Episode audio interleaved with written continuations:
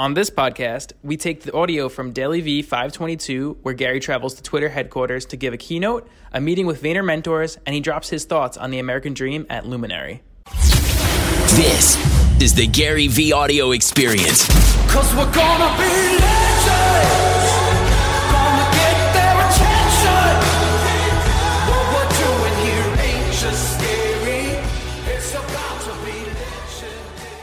Want it, if you want to live the life that you want to win, the answer is always going to be more until you're satisfied.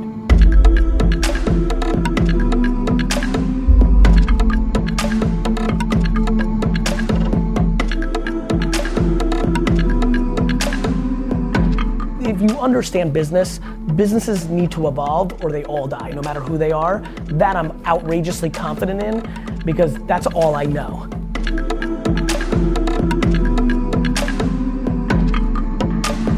Don't know why one would try to maximize money in the short term for their inevitable death. Put in your phone number right now, and I will answer one small business question while I wait for this meeting. I just snuck in this little session. Look, dude, you could te- you could do anything as long as you're producing content and communicating to the right people. Hmm. Like you could do anything. It's about creating the communications and building awareness around it. Some more content. more. I love that that was the way. Honestly, for all the people watching now on Instagram, the fact that that's the way you answered it made my heart smile. Yes. If you want it, if you want to live the life that you want to win, the answer is always going to be more until you're satisfied.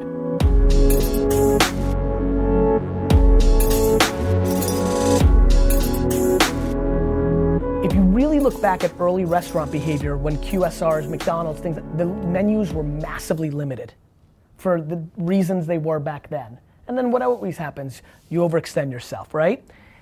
I don't know, and I don't know the catering capabilities, the cooks, like the details.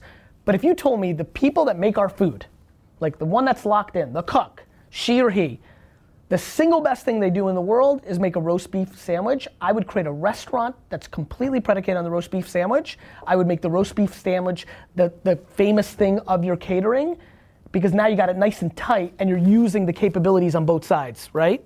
Like all of this is gonna happen, especially in New York. That's all these characters want is a singular expertise place. Like if you told me right now the hottest restaurant in Manhattan was ketchup and you go there and you eat ketchup, I'd be like, those hipsters. right? I actually believe that would work, what I just said.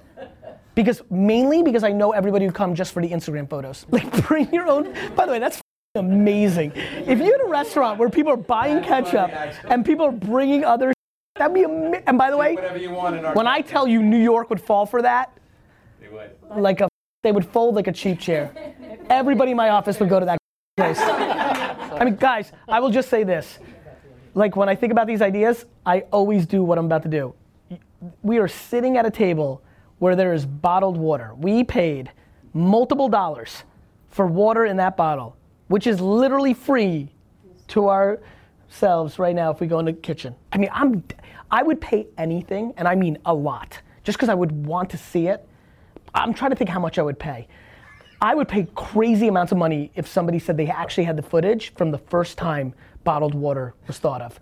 I'm just dying to see how she or he got laughed out of the room. Put water in a bottle and sell it. I mean, oxygen is the only one. Like that's the one that I want. I know it does. Versions of. Ver, yeah, I've seen it. I've seen it. I've seen it. But I'm talking just like you come in a room and you and you leave. like like the way we like that is more experiential. There's like things going on. I'm talking like you come into my place. It's called oxygen. You walk in, you pay me two bucks, you just, and then you leave. like, no way. This is it. All right, film it. Film it. Hope you like it. This is really it. Yeah. It's not filtered, but other than that, it's uh, It's not filtered. Makes sense. So it's not the wine. It's pretty much the wine. I, I don't know.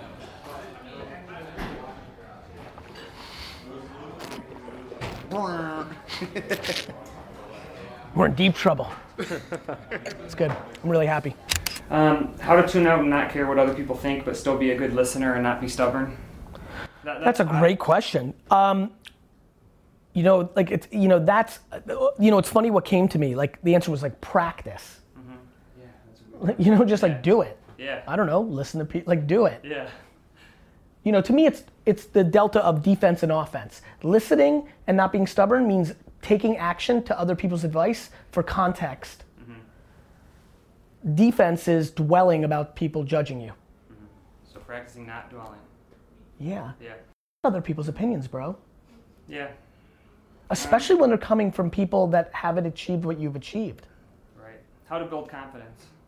Look, if you weren't raised mm-hmm. in a way of confidence, mm-hmm. you need to surround yourself with people that give you confidence. I think I was, and I've accomplished so much, and I'm doing so well. But for some reason, I just. It's I, I know you're running out of time. patience, and you know I talk a lot about it, mm-hmm. and most people don't. Yeah. Lack of patience leads to terrible behavior. Lack of patience is also a tell that you care about other people's opinions. I do. I, I get it. Lack of patience comes because you're trying to prove something to somebody.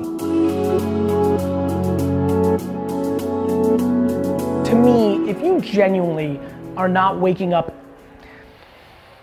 90, 85% of the time pumped, like, like literally, you're just super, thr like, I, you know what's so funny? I was such a bad student and I so early on deployed self awareness that school wasn't for me. I lived a decade of my life knowing what it felt like to dwell every morning, look forward to Friday, love vacations. And then when I became a professional and did what I always wanted to do, and here I am working super hard, 21 years later, I still wake up so invigorated.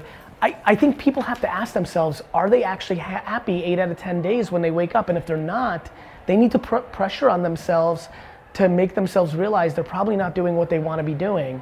And, and then the next question becomes are you doing a job just to afford your lifestyle? Right.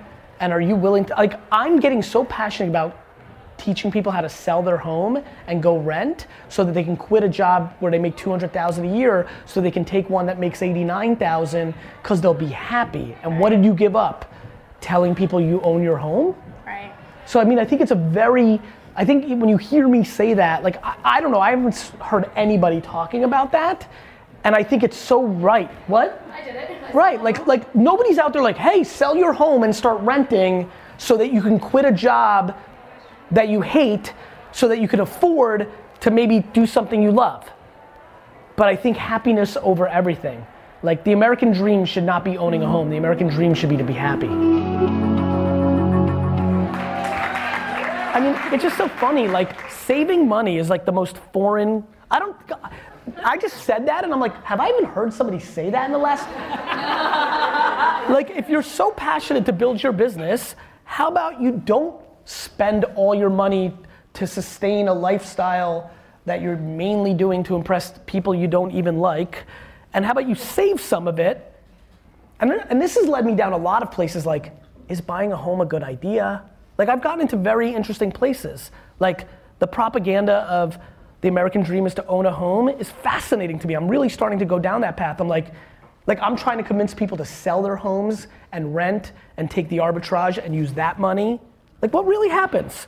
What you're sad that like you can't tell somebody, your mom, that you don't own a home? Like, I'm, I've gotten, you know, I, you know, I'm in, I've done well for myself. I haven't upgraded my New York City apartment because I'm living my thesis. I'm like, why? You don't need Like, to. why? Like, it takes capital out of the system for me to do things. So, like, it's definitely, like, it's very interesting to me of how many things are accepted that made sense post World War II and make absolutely no sense in 2019. Hmm. Yeah. And basically, the far majority of this room and people watching on video, their, their, their behaviors at this, at this macro level are predicated on appeasing one or two people in their lives.